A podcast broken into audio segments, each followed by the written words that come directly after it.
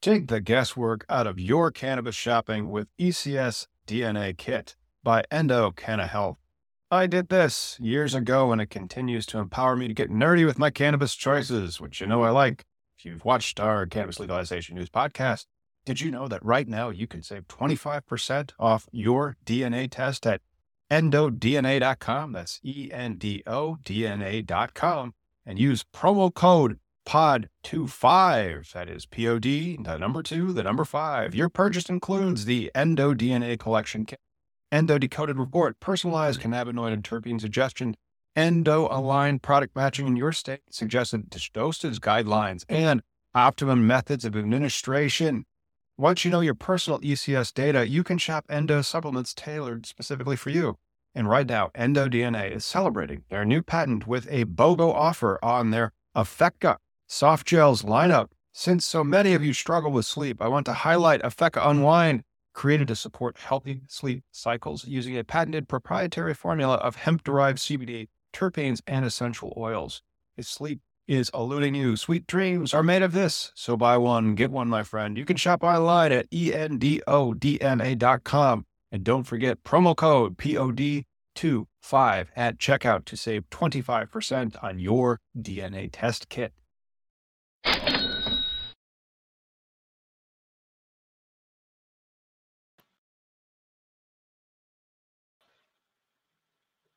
Hey, everybody, what's going on? It's 2 p.m. on a Wednesday afternoon, which means you're tuning in to Cannabis Legalization News. I'm producer Lauren, and today we're going to be speaking with Ron Christensen, the CEO of Grasshopper Kiosks. But first, we're going to get into a little bit of cannabis news. So please welcome our hosts, Tom from Cannabis Industry Lawyer and Josh Hi. Kincaid from The Talking Hedge. What's going on, guys? Uh, well, I, I kind of made the state of Illinois weekend uh, in the sense that I was reading the FAQ section. Um, I didn't bring up a copy of that, but I did just make a, a page on our website, Cannabis Legalization. I'm sorry, Cannabis Industry Lawyer.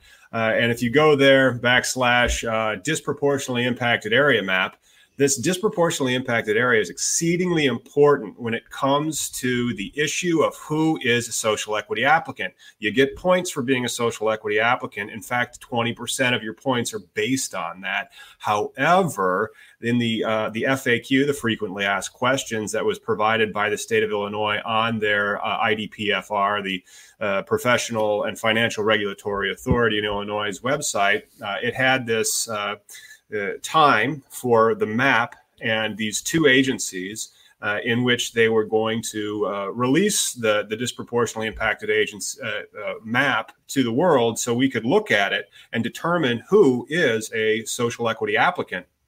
That has been changed.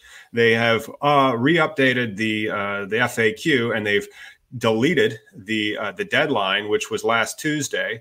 Uh, the 26th, which was two months after the effective date of June 26th when the governor uh, signed it. And they've also deleted one of the two uh, agencies in Illinois' government that is supposed to be coming up with this map. So that was pretty big news. And now it looks like one agency is in charge of making this map, and I'm not sure when they're going to release it, but they're supposed to have the applications next month.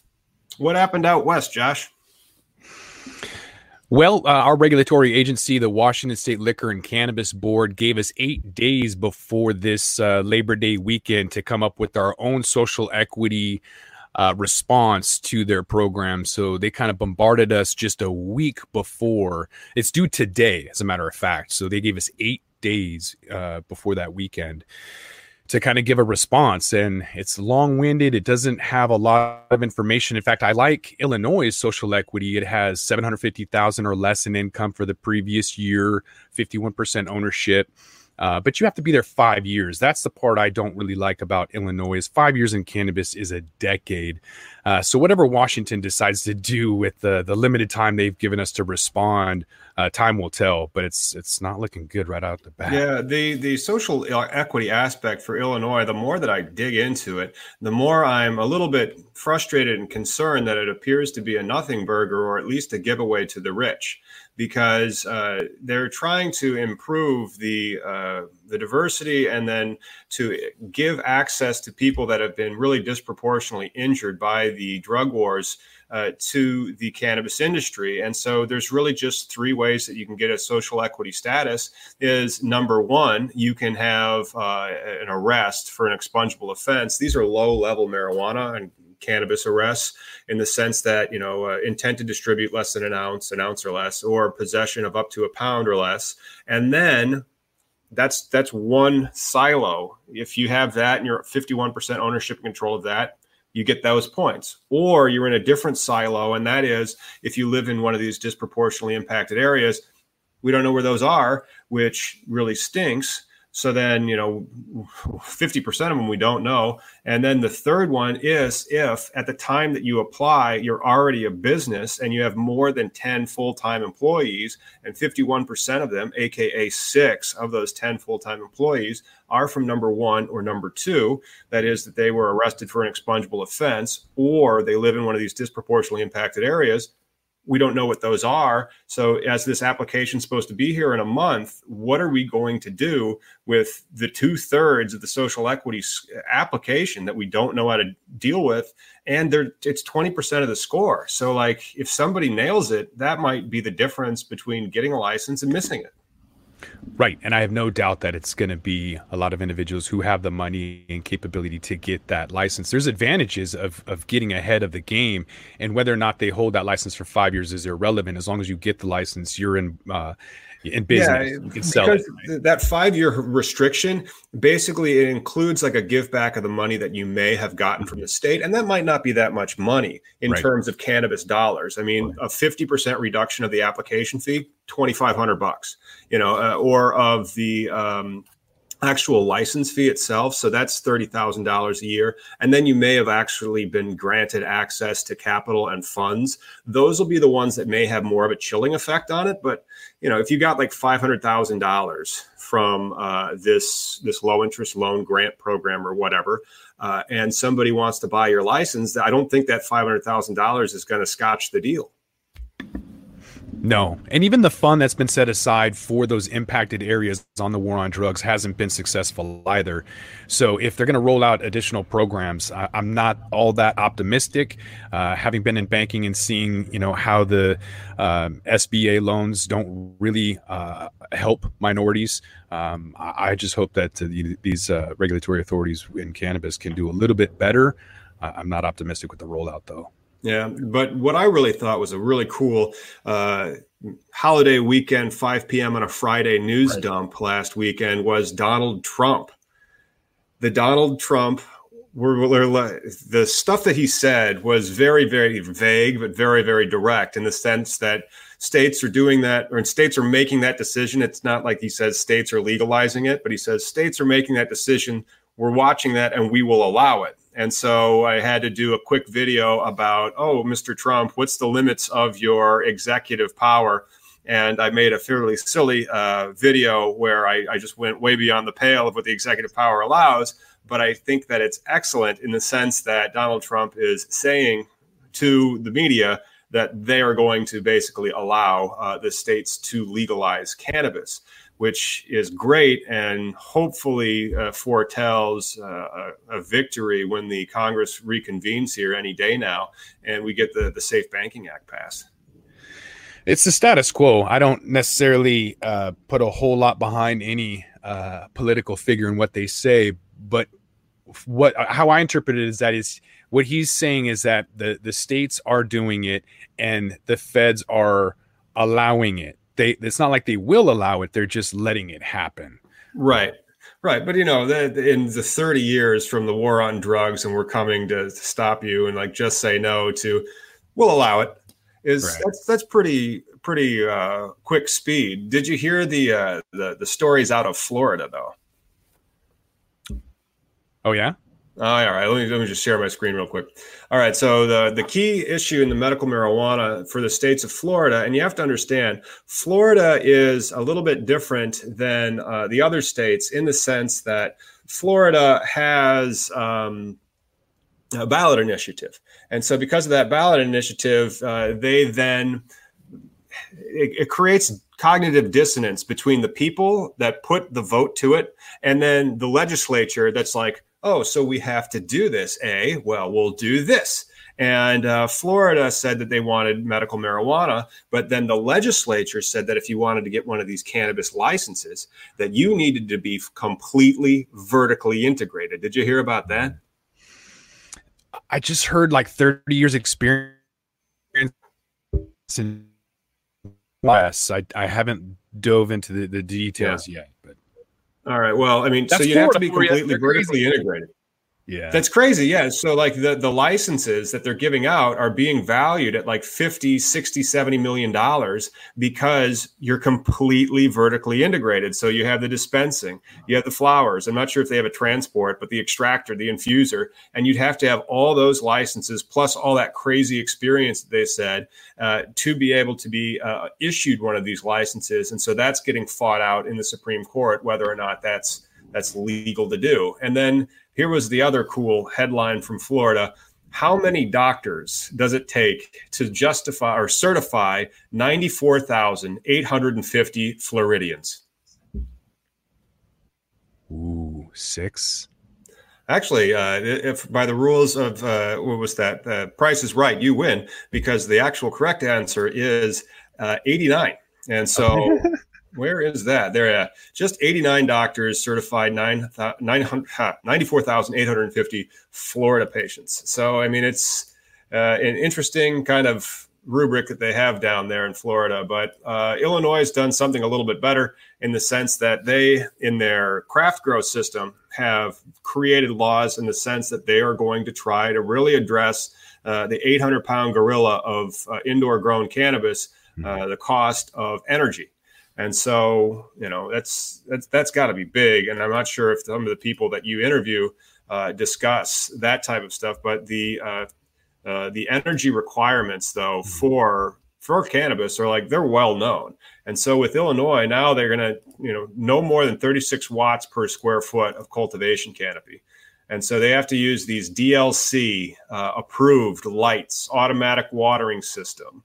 You know, they have to have specific watering events. It's it's really really interesting that the state of Illinois is getting into green cannabis, but I think that's that's where like a lot of the business is can kind of live and thrive with the amount of uh, advancement and technological requirement that the regulators are putting on the uh, the craft grows and the indoor cultivation and I'm surprised that California didn't lead the way with that type of regulation. They tend to to do that.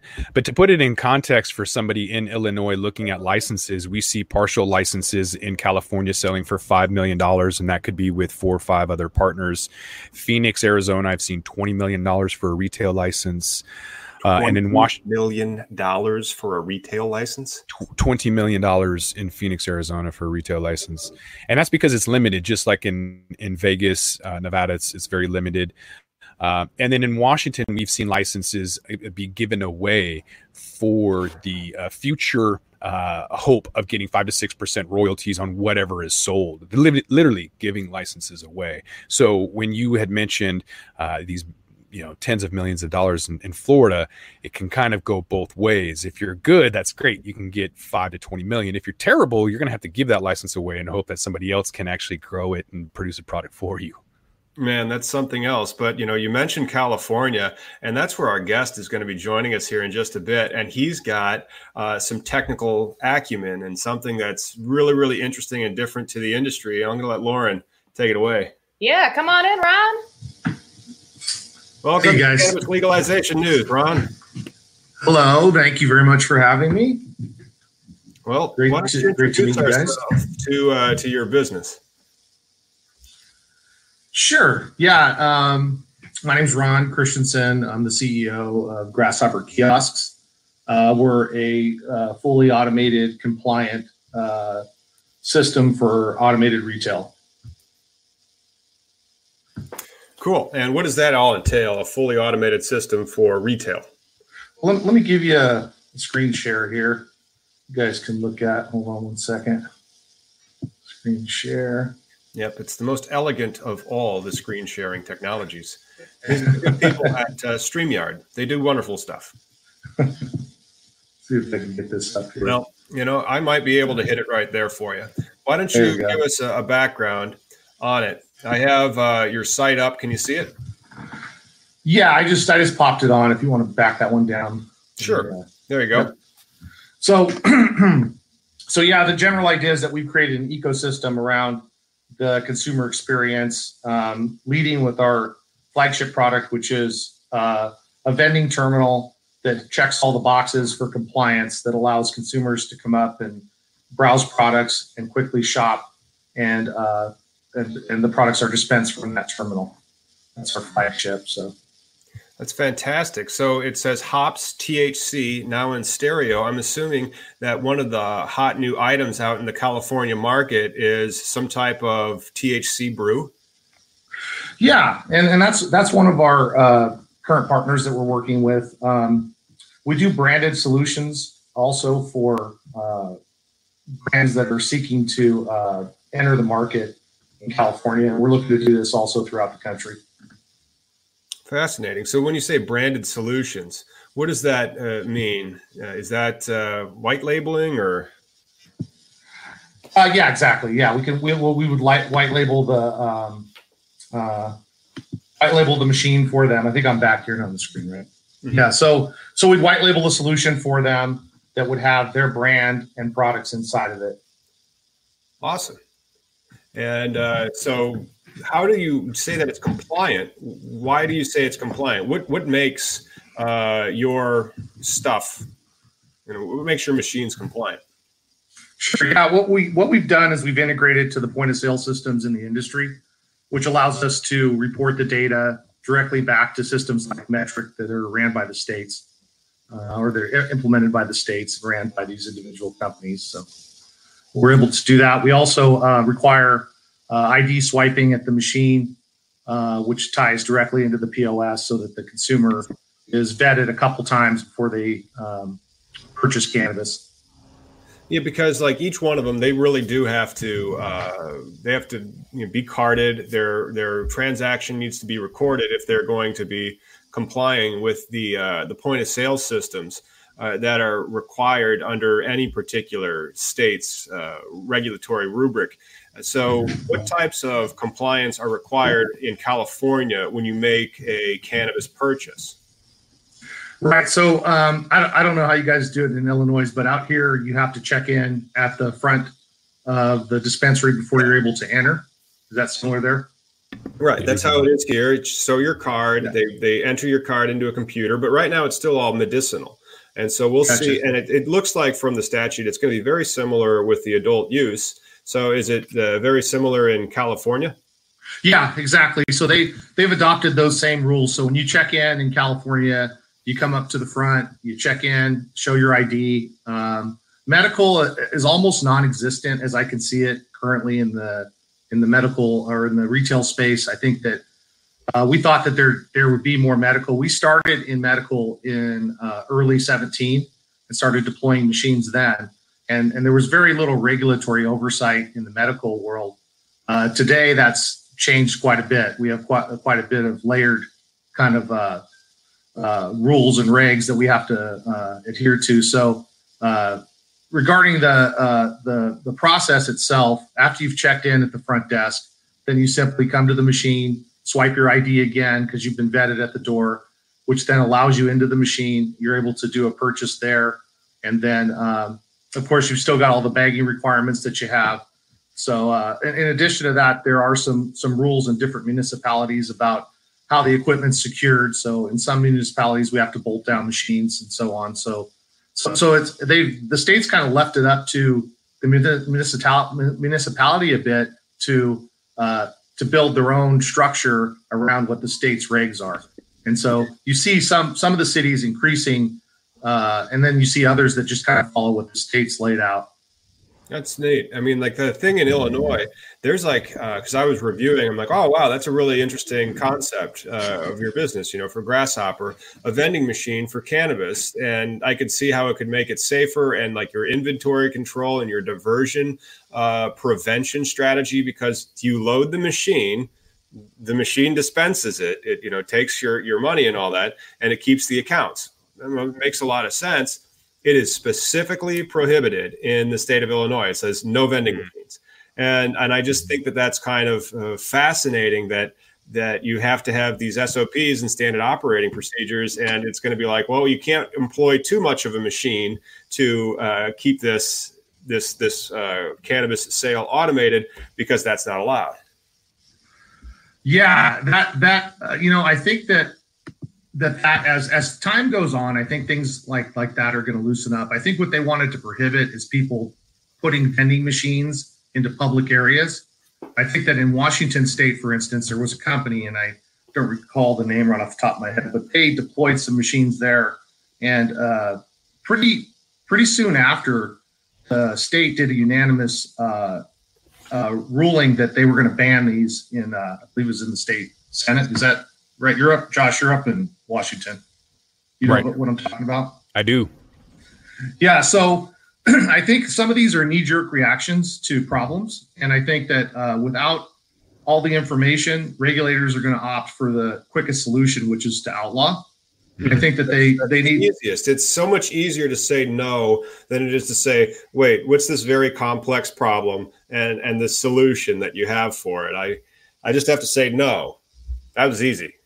Yeah, that was easy. And so, and I, and I think that's a lot of the things that are happening now are based on that. Um, you guys were talking about this uh, social equity thing earlier, and um, uh, I think that I, I, agree with what you guys were saying. That you know th- this this is definitely not built for the guy who's been in trouble before or has a history uh, selling cannabis and and uh, did time for it. I mean, the, the, program is built for people that have money and uh, they need to they need to figure out better ways. But this is going to take time. All these things take time, right?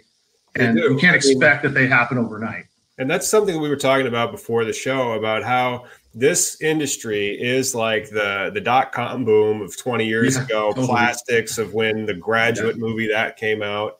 And it's just uh, fascinating how entrepreneurial and how fast and how without rules it really kind of feels like sometimes.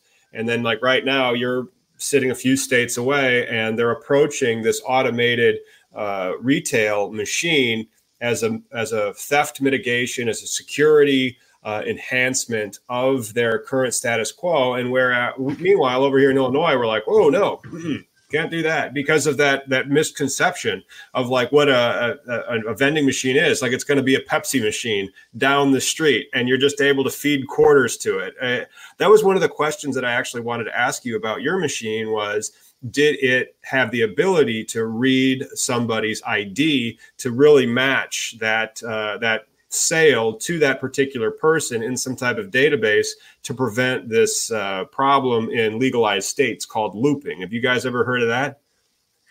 Yeah, they we do, and in fact, in California, one of the um, one of the parts of the law that I don't particularly like is that there is a daily limit for cannabis, which, um, in practical terms, is just a thing that most people would never hit, and that's an ounce of cannabis a day and eight grams of concentrate which would cost you probably a thousand bucks. I said, speak right. for yourself, Ron. well, uh, in in that case, you know, yeah, okay. So you have a you have a rule that you put in place. Other states have done this, I think, more effectively, where they've said, uh, you know, we, we have limits per purchase, so that you can go in many, many times and purchase throughout the day. Um, so what we've done to address that is we've uh, included uh, there's a piece of software that, that we've added on that it that does validate state IDs. Um, we, we have compliance all the way up to facial recognition. I don't think that people in cannabis are ready for that. I think it's very early. So we wanted to adopt methodology that would allow uh, people to be comfortable with what they were doing or, or, or ways that they're used to kind of validating their identity. And so that's why we opted for ID scanning versus uh, going for something more robust, like a facial recognition. It's not that you couldn't do it; it's just that you thought it would right. be a bad idea and freak people out. Well, we asked the we asked the consumer, so we actually pulled the consumer and and determined, you know, that uh, that th- this this was an intrusion uh, according to what they were giving us as far as feedback. Wow. No. And on the back of that, with compliance, if you're in a, a, spot like Denver or Portland and you're required to have that exit bag, when you buy the product, are you able to kind of see it, or does it just have that exit bag that you can't see? I mean, how does it stay in compliance, or do you buy it and then someone puts it in the exit bag before you leave? How does that work? Yeah, so in California, we have uh, childproof bagging now on all products. Um, so as far as that goes, uh, so, some jurisdictions require exit bags, uh, some do not. Uh, some just require opaque bags, and so we at the machine uh, provide bags uh, right near it, and um, the consumer is required to bag upon exiting um, in most cases. Uh, now, regarding the product itself, um, I don't know if you know much about kiosks, but let me explain a bit here. Consumers that use kiosks tend to spend more money. This is just kind of uh, known by several studies that have been done in, in, the in the kiosk industry over the years, and and that's why you see this movement towards uh, self service with um, companies like McDonald's, where they're now implementing huge programs for self checkout. And so when the product is purchased from our kiosk, we actually blow that product up. Uh, we put a large image of that product on the screen, and then um, additionally, we add all the information associated with that product. For instance, for instance, strengths, uh, what what the what the function of that product will be for you, uh, uh, and, and things like that. So we give a, a, large a large image and a description of that product on the screen. And uh, it no seems idea. to do fine for the consumer. User interfaces are funny.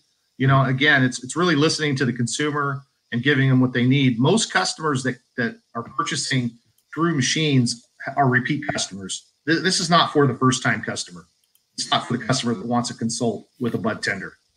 So the, this is really customers that don't want to buy suppositories. Like I don't want to go up to a counter, right. a, a kid, and buy a product like that. So is it is there an option for you know those other products as well as uh, after hours is there some regulations that could be passed or allowed to have after hours vending machines with your technology for facial recognition and mj certification recognition and all of that absolutely yeah um, i'm going to share the screen again here get to this Chrome oh, I had no and, idea about that. Uh, people were more likely to buy more money or buy more stuff from a kiosk, and then I I mean the idea of them not having the. Uh, let's just put it on that real quick. All right, go ahead, uh, Ron. Okay, yeah. So uh, regarding uh, technologies, I mean, our flagship is our is our Grasshopper kiosk, and that comes in a few flavors. We do that in a beverage machine, which dispenses cans and bottles. And then we also do that in a um, product machine, which the current model that we're building and, and deploying is a 36 SKU machine. So it will hold up to 36 individual SKUs.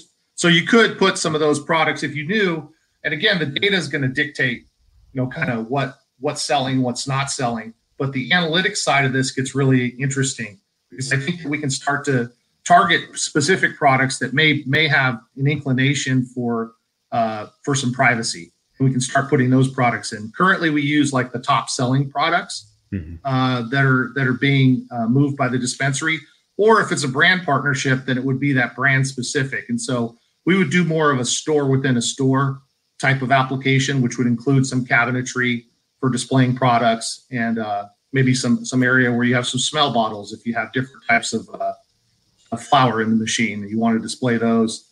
So you can add some physical attributes to the store within the store build out, which um, which essentially is a surround around the machine with that cabinetry. Now, for this for, for the people that do want self checkout, we do have a product called Grasshopper Pay, which is essentially a curated list of machines, uh, similar to how we curate the kiosks, and um, and then.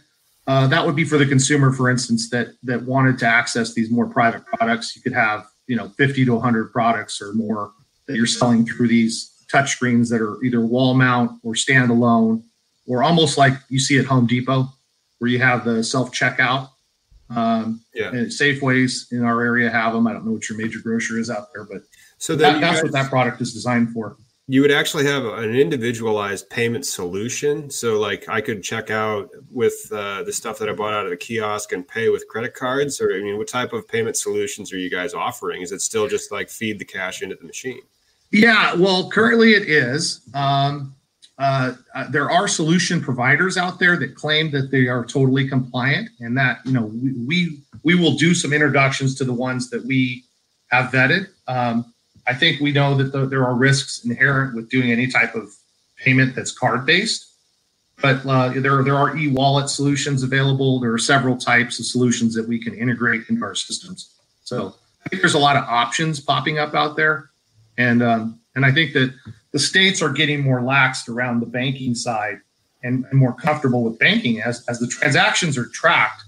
Everything is is compliant in the system with what the state's requiring. I think the I think that banks are feeling more comfortable banking cannabis businesses. Yeah, I think so. so. I, and I think they were feeling more comfortable even before Trump said that thing over the weekend. But uh, the the Safe Banking Act coming up and passing in this uh, this session that they have before the end of the fiscal year, at the end of the month, I think is huge, and hopefully they actually pass something. But I thought it was really interesting that your like your state is different in the sense that not only not only can you guys have a vending machine like we can't have in Illinois, but also you can have what did you call them? Smell bottles. What the heck is a smell bottle? We are. yeah.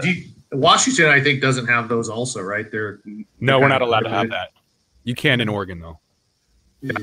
And, and, so, so is it literally just a bottle with a nug in it? It's like, hey, would you like a smell of this? Pretty much. That's How? exactly. And, and they have little lids that pop up. Smell. Go ahead. I'm sorry. Um, the gram that goes in there to make the smell needs to be tracked. I mean, like, the, I'm not kidding. Like, I like the the vending machine concept that you have, especially with the state of Illinois, that requires when you leave the cultivation facility, you need to be packaged, just like I guess with Prop 215 in California. Is that the one where you guys had to have complete packaging uh, and it was childproof, but when it was shipped out? I'm not sure. In Illinois, that's how it has to be here. Like the stuff is childproof and pre-packed when it's shipped out, and it's it, there's no bulk flower, there's no smell uh, jars, nothing like that. Everything is. Uh, we don't use uh, a, a, kiosk or a, uh, a, vending machine like you've been showing, but we use a lot of uh, just safes. So like people will go and they have their inventory in a safe, and it's uh, a very bad user experience. I mean, it's like walking into a prison almost and, and asking for your medicine. They're like, hang on, I have to go get that. It's in lockup. Yeah, I I totally feel what you're saying. That's that's the reason that we're developing grasshopper lockers right now, is because for the front office and back office, solving those issues that you're talking about are extremely important and giving solutions that make sense for not only the uh, the retail stores, but also kind of the whole chain of custody along the way. And so we're working pretty diligently right now on developing that solution, which would include a weight measurement solution that would be integrated into the lockers. So you could actually put something in a large, large locker, say a 10 pound bag of cannabis that would then be uh, on a scale and it would continue to be weighed at all times so that you knew if something was happening. And then we tie that into a mobile app also and our mobile app can be white labeled or gray labeled. And so those are kind of the products that are in development. And, and really it's it's all about tracking through the custody, through that life cycle. And no, I, I get what you're saying though about the yeah, but when you look at those regulations that they're trying to achieve, it is exactly what you're talking about. And these types of solutions uh, help you achieve the, what the regulation is trying to, to do. And that's the tracking of all the sales, all the proceeds, and all the grams. And it's it's like it's a machine that's specifically designed to do that, but you're not allowed to have the machine. It's uh, very strange. But, you know, that's one of the things that you can do to lobby uh, different states to adopt uh, the type of legislation that you need to enable the, the continued spread of your business. I mean, uh, currently that that provision uh, it's under the prohibition section of the uh, Illinois uh, statute for cannabis dispensaries, where it's just a line item, no vending machines. So like you're kind of locked out of the industry here immediately.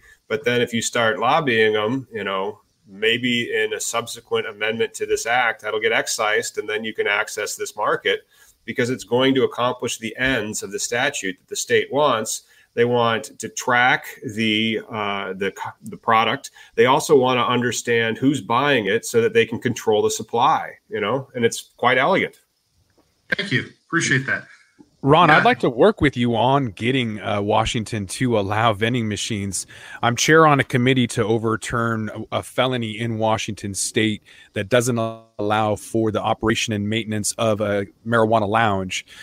So we have to overturn that felony with a lobbyist group called the Cannabis Alliance. So I'd like to work with you and another gentleman who's a, a chair committee for packaging uh, because we can't have recycling either in Washington. So it would be amazing if one of your vending machines had an option to bring in packaging. Doob tubes are everywhere.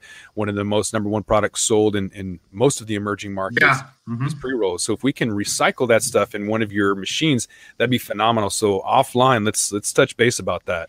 I, would love to do that. I think it's a great initiative. I I definitely uh, think about the waste a lot related to especially uh, vape pens.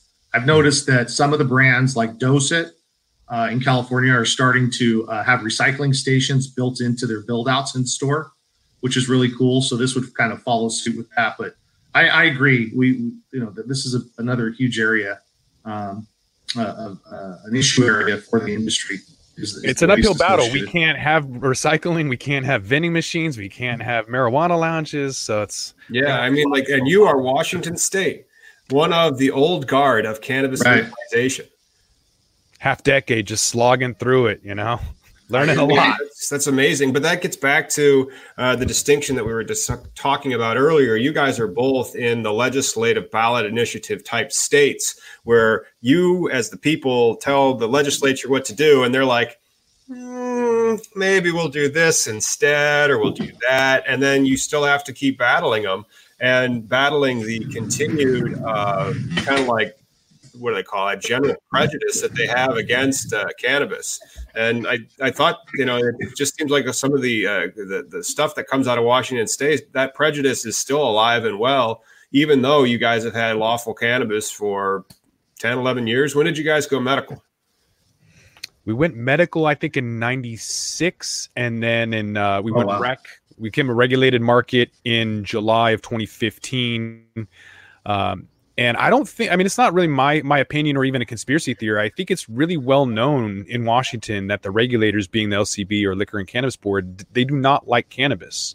They, that's why they threw out the with eight days left. They're going to let us, you know, give a, a, quick opinion about social equity and how to uh, implement, you know, small business growth opportunities uh, and some some other things. But why only give us a week before Labor Day? You know, it's because they don't value our opinions, they don't care, and they just want to implement what they're doing, or whoever came in with the money first.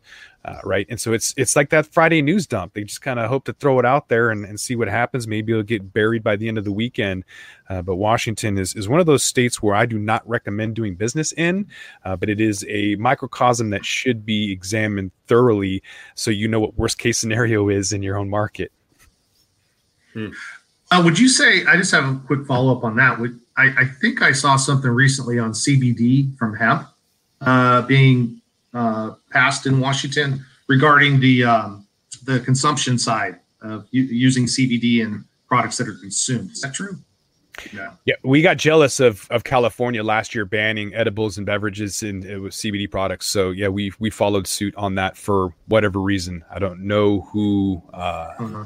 whose idea that was, but yeah, yeah, that was literally last week's show. We had uh, somebody's oh. business just completely railroaded by the state uh, one day she's at Hempfest. She's got herself a tent. She spent all that money. She's going to have a product launch. It's going well. The next day, it's illegal.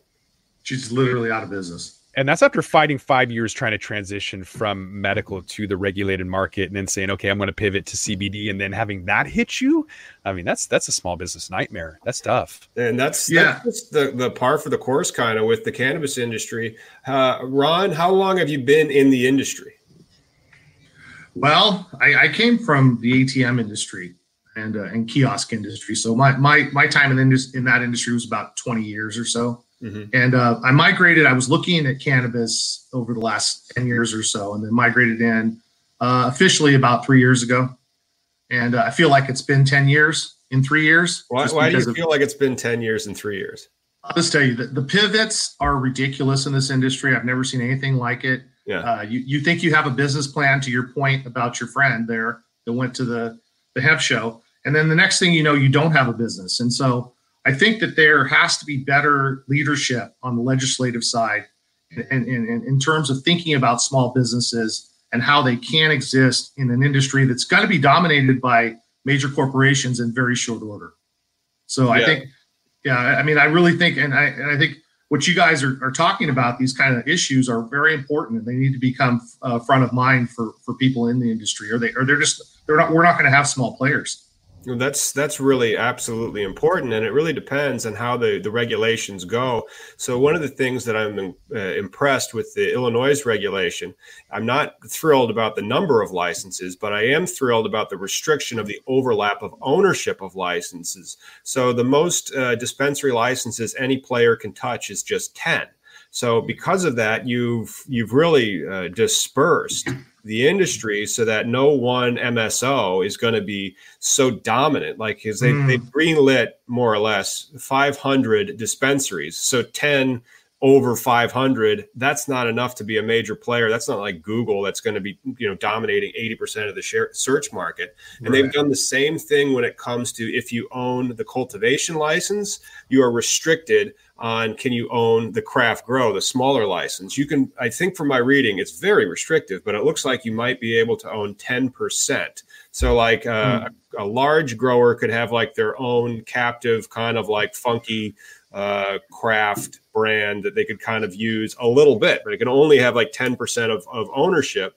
But then also, they limit your ability to hold uh, multiple craft grow licenses. So under the statute, they've greenlit 150 is the the cap, the maximum, and you're not allowed to touch more than three. So three out of 150, it's very uh, dif- dispersed, not very uh, vertically or centrally uh, organized, so that you're going to have a lot of M and A because suddenly you're going to be maxed out. It's going to be like, sorry, I have my three licenses we now have to lobby the state to allow me to have 30 or, or however large they wanted to get. But you spoke to pivot. Right. How many of those pivots were uh, legislative actions? Oh boy, I think over half were, yeah. were uh, yeah, because we went from medical to uh, recreational, and then within recreational, uh, we learned very quickly that we had to to um, uh, address certain regulatory uh, requirements, and then um, then I think uh, within that uh, the customer kept changing for us. So we we uh, have pivoted more towards brands lately because brands are the ones that are seeking to have space within dispensaries. So our customers end up being both the brands and the dispensaries in the cannabis world. Uh, it's got kind of an interesting shift that's occurred.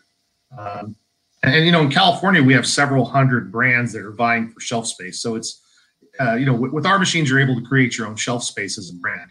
I think that's very unique uh, as far as what uh, what brands are looking at doing currently in California. The trend is is a pay to play model. Just I don't know if you guys are aware of that. Really? All right, you're not allowed to pay to play. They say you're not allowed to pay to play in Illinois. That's what the statute provides, at least. But uh, the question of sourcing flower is still going to come up for your retail sp- space. Right.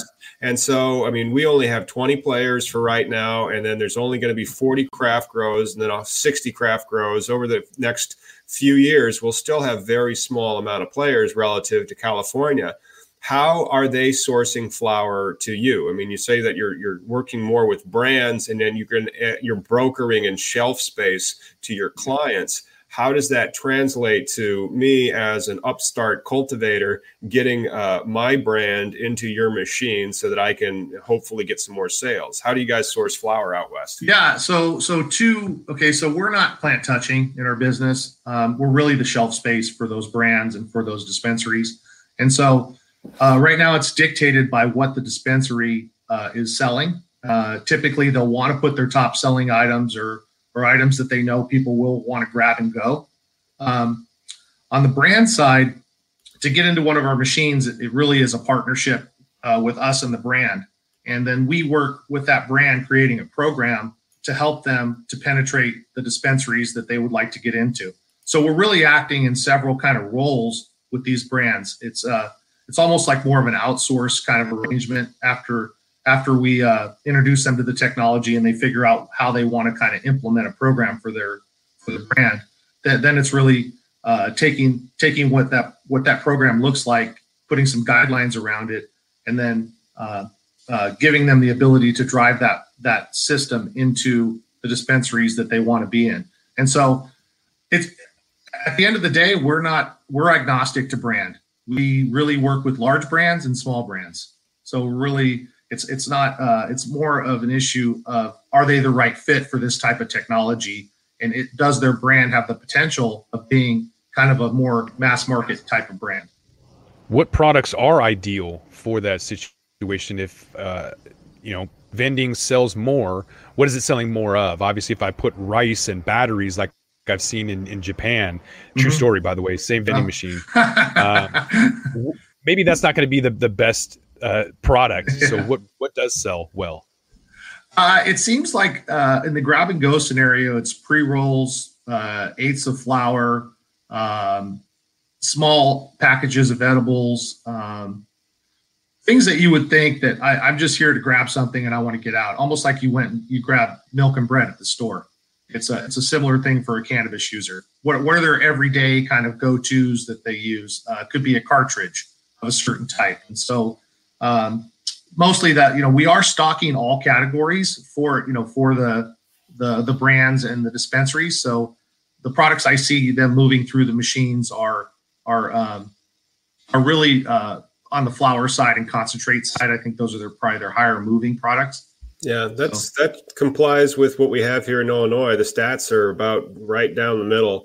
50% uh, concentrate, mostly vapes, and then 50% mm-hmm. and pre rolls are quite popular. But yeah. everything is pre-packaged in Illinois, so that would really align itself well to the the usage of some type of automatic dispensing and record keeping agent because when it leaves the facility, it's shrink wrapped and childproof, and it's already weighed and, and it's ready to get to the consumer's hand. Right, and, and that's the second but, large. Go ahead, Ron. Sorry. Oh, go ahead, Josh. Well, I was going to ask because data is the second largest investment vehicle this year, and so you've got a, a nice little array from from every angle. Uh, apps we've seen, you know, people have to give their their first child away uh, yeah. to the developer and everything to the vending machine from your your phone is data. And so that's that's intriguing to me. I want to know a little bit more about what you're using the data for what you plan on doing uh, and any like upgrades or, or future things that you might be using that data for. Well again the, the, the data the the data that's coming off of the machine is owned by our customer which is typically a dispensary or a brand. And so what we would do is provide access to all of that data. Uh, what, what I what I assume or what I kind of look at as the opportunities for these brands is to really mine the data related to the consumer and, and figure out which products are selling through at the best rates.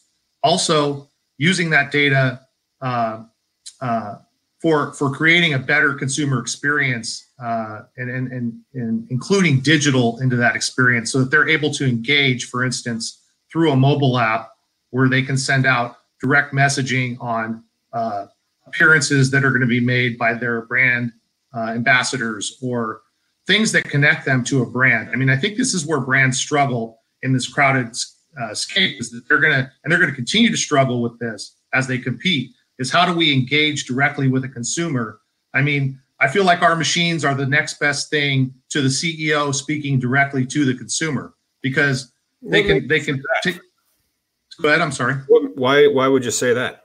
Well, I mean, if you want to put messaging out and you want that messaging to be consistent to a consumer, the best way to do that is through a, a, a kind of programmed type of message. And so we're able to do that with the machines. I mean, it's consistent, it never changes. You don't have one bud tender saying one thing, another bud tender saying another thing with maybe a perverse kind of uh, incentive. Um, and so it really becomes a very standardized messaging format for your brand. That's what you hear in every branding 101 case that you always go. It needs to have that consistency, that expectation. It needs to be the exact same thing that's replicable. Could you imagine if I walked into uh, the McDonald's in Seattle, and their burger was entirely different than if I went to the McDonald's in San Francisco. And I'm like, wow, they don't do McDonald's like they do here in Chicago, and and that would create a brand nightmare. And so you really do see uh, a payout payoff to these brands because they are able to create a consistent, rep- yeah. replicable experience with their customer uh, through the usage of these types of, of uh, solutions. Totally. Yes. Exactly. That's exactly the correct assumption. Fascinating. Can you infer from that data what the purchasing decision is when making the decision to go with yeah, the vending machine yeah. over traditional routes? Absolutely. We can watch the click throughs. We can we can capture that data, deliver back exactly what occurred at the machine. So we we know what, what other products are being looked at. We know, you know, again, I mean, this is about cr- creating better relationships with your consumers. At the end of the day, data can be used for a bunch of things. But in our world, I think it's really just selling products. If we keep it that simple at its base, and how do we sell products better to the people that want to buy them? Right. Um, I think that that's the part we have to uncomplicate for these brands. Hmm. Well, I mean, so many of these people that get into the industry that aren't necessarily uh, the best at sales. I mean, so many companies they may win a license and they might not understand branding and they may not understand marketing and they may not understand how the internet works. And it could cost them you know business down the line. But when you have that data who do you get to sell it back to? I mean you said it your your customers own it. So it's that uh, an extra revenue stream on your business currently where you have access to data or like parse it for them or give them industry trends or what yeah i think the very few companies have actually figured out how they're going to monetize the data and I think that that's kind of in flux. Uh, the way I see it is that um, we have the mechanism to to drive it. Um, how you want to use it as a customer of ours is your choice. I think I think that like like I, I don't feel like it's been defined well. And I think if you talk to the data experts, some of them may have some answers, but I, would like to see the monetization kind of uh, model to to to you know, and not many are going to be able to share that with you.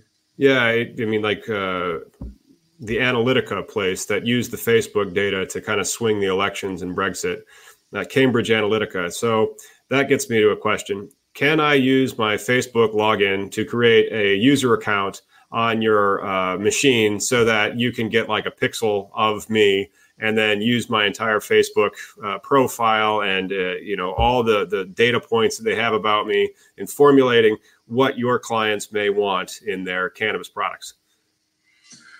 The answer is yes, of course we can. Um, uh, the consumer uh, may be a little resistant to this. Um, we currently have planned into the mobile app, which is a product that is under development, um, the ability to log in with your Google account and create a user profile.